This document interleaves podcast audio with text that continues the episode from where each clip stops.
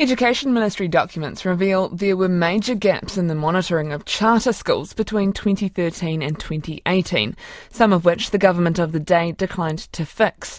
The gaps included student achievement, finances, property, and even whether the schools were attracting the priority learners they were intended to serve.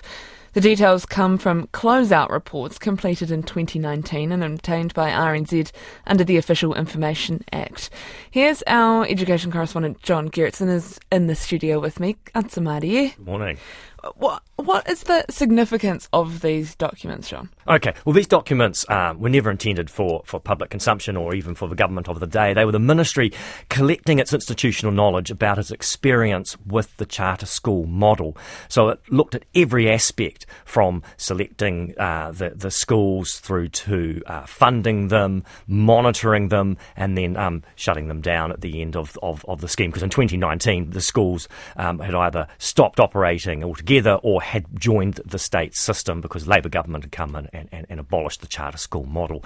So it gives us a really interesting insight into the official view of, of how this policy worked and, and where the gaps were.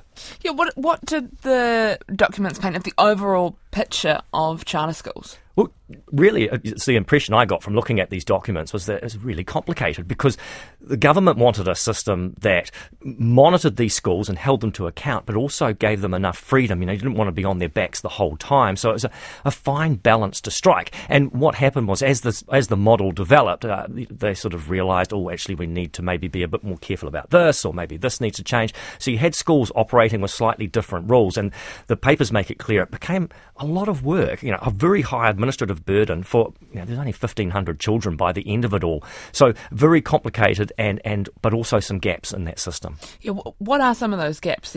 There's uh, something about student achievement and finances and property. Where are those gaps, and how do they show? Well, largely the gaps seem to originate because the schools and their sponsors, their owners, uh, were, you know, were asked to account for things, and their word was pretty much taken um, without a lot of checking. And the big one was student achievement. Um, there was no independent analysis to make sure that the results that the schools were reporting were actually correct.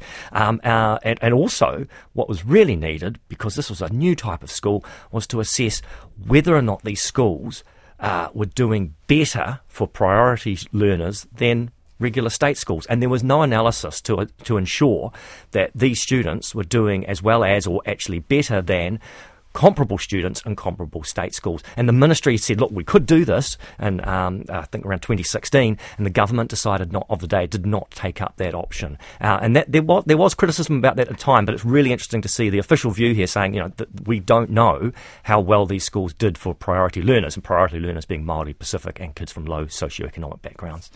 Charter schools are, are, back on the cards, and you've spoken to David Seymour about how this might progress.